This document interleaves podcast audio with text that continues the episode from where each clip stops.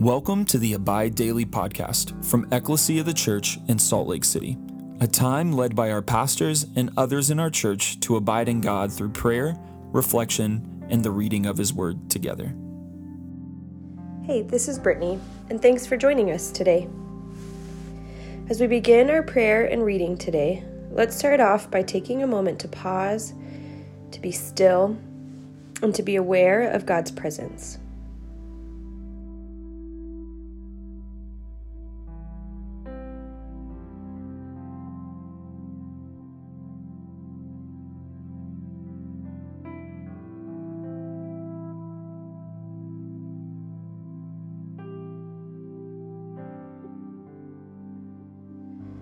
Let's take a moment to share with the Lord where we're at, what we're thinking and feeling, as well as thank Him for all that He's done, for all that He is doing, and all that He will do.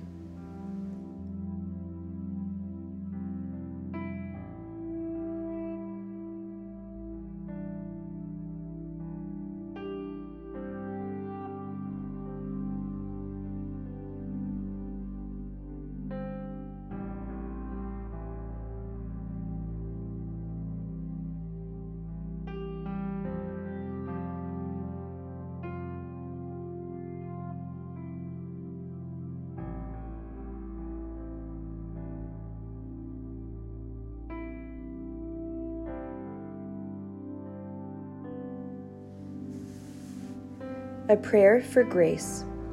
O Lord, our Heavenly Father, Almighty and everlasting God, you have brought us safely to the beginning of this day. Defend us by your mighty power, that we may not fall into sin nor run into any danger, and that guided by your Spirit, we may do what is righteous in your sight, through Jesus Christ our Lord. Amen. Lord, as I read your words in Scripture, I ask, Holy Spirit, that you would lead me and give me understanding. Lord, I ask that you would draw near. I ask that you would meet with me and lead me further into your kingdom today. We will be reading Ecclesiastes chapter 9, verses 1 through 12. But all this I laid to heart, examining it all how the righteous and the wise and their deeds are in the hand of God. Whether it is love or hate, man does not know. Both are before him. It is the same for all, since the same event happens to the righteous and the wicked, to the good and the evil, to the clean and the unclean, to him who sacrifices and him who does not sacrifice. As the good one is, so is the sinner, and he who swears is as he who shuns an oath. This is an evil in all that is done under the sun, that the same event happens to all. Also, the hearts of the children of man are full of evil, and madness is in their hearts while they live, and after that they go to the dead. But he who is joined with all the living has hope, for a living dog is better than a dead lion. For the living know that they will die, but the dead know nothing and they have no more reward, for the memory of them is forgotten. Their love and their hate and their envy have already perished, and forever they have no more share in all that is done under the sun. Go, eat your bread with joy, and drink your wine with a merry heart, for God has already approved what you do. Let your garments be always white, let not oil be lacking on your head. Enjoy life with the wife whom you love all the days of your vain life that He has given you under the sun, because that is your portion in life and in your toil at which you toil under the sun. Whatever your hand finds to do, do it with your might, for there is no work or thought or knowledge or wisdom in Sheol to where you are going. Again I saw that under the sun the race is not to the swift, nor to the battle, nor the battle to the strong, nor bread to the wise, nor riches to the intelligent nor favor to those with knowledge. But time and chance happen to them all. For man does not know his time, like fish that are taken in an evil net, and like birds that are caught in a snare. So the children of man are snared at an evil time when it suddenly falls upon them. This is the word of the Lord. Thanks be to God.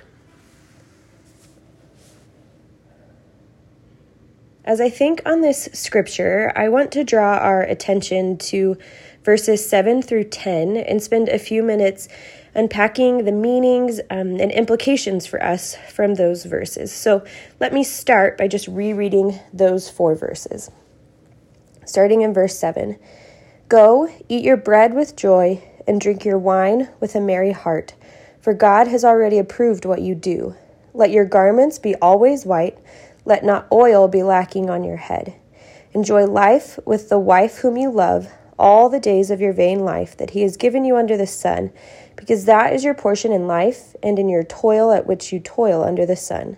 Whatever your hand finds to do, do it with your might, for there is no work or thought or knowledge or wisdom in Sheol to which you are going.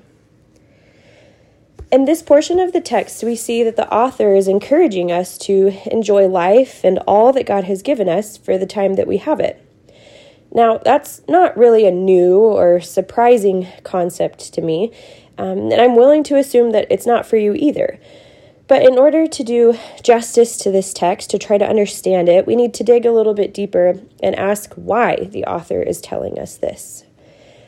The book of Ecclesiastes is considered part of the wisdom literature in the Bible. So its purpose is to impart wisdom and knowledge to the person reading it. So, our question today is God, what knowledge or wisdom are you trying to impart to us? So, in the section right before verse 7, so verses 1 through 6 of this chapter, the author reminds us of a rather uncomfortable truth. And that truth is that death comes to all of us. We don't know when or how, and we don't know what our life will be like leading up to that day.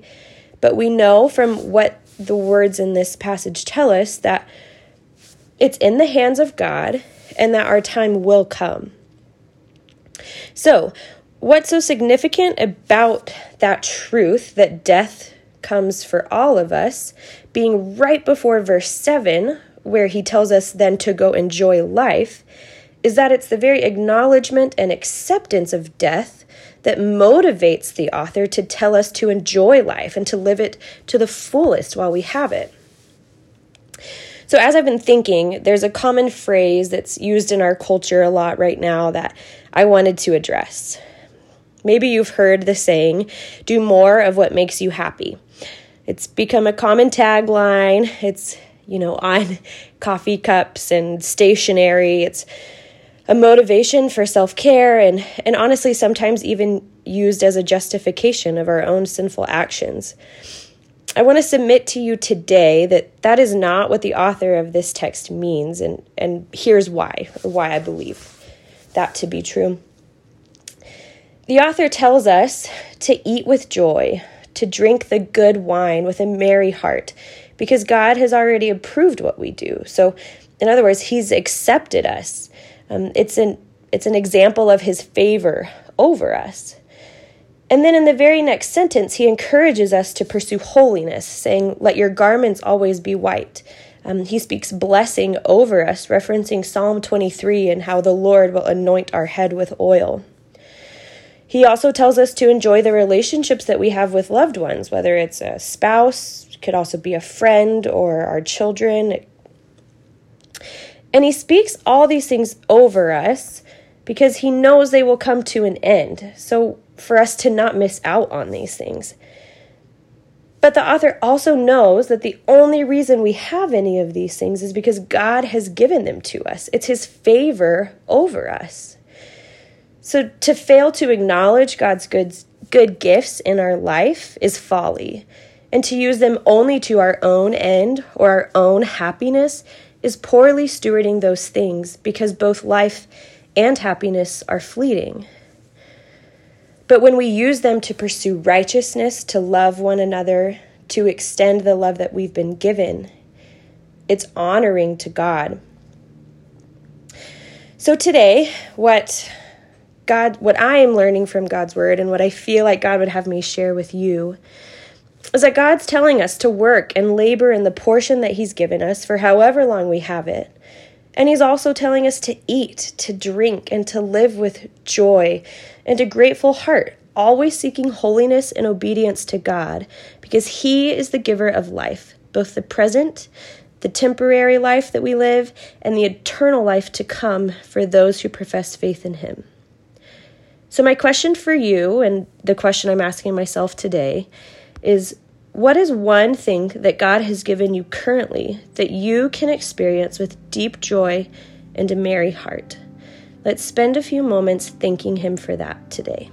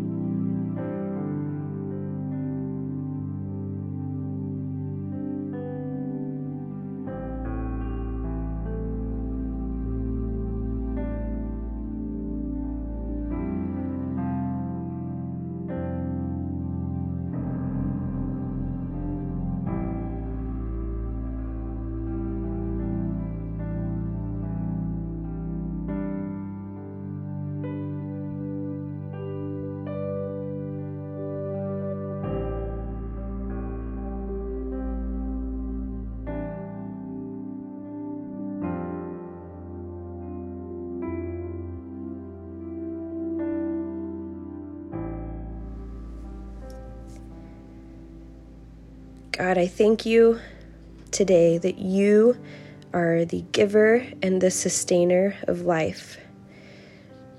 God, thank you that we can trust that all life is in your hands, um, that all good and evil are under your hand, um, and that you are above all, that you know um, all that we have and for how long we get to have it and enjoy it.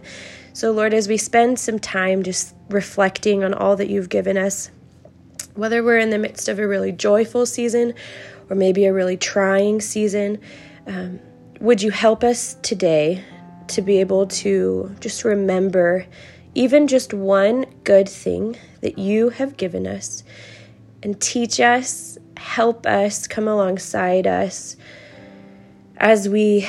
Um, as we try to walk in obedience of enjoying life that you've given us to the fullest. God, we love you and we ask that through our lives and by our prayers, may your kingdom come. Amen.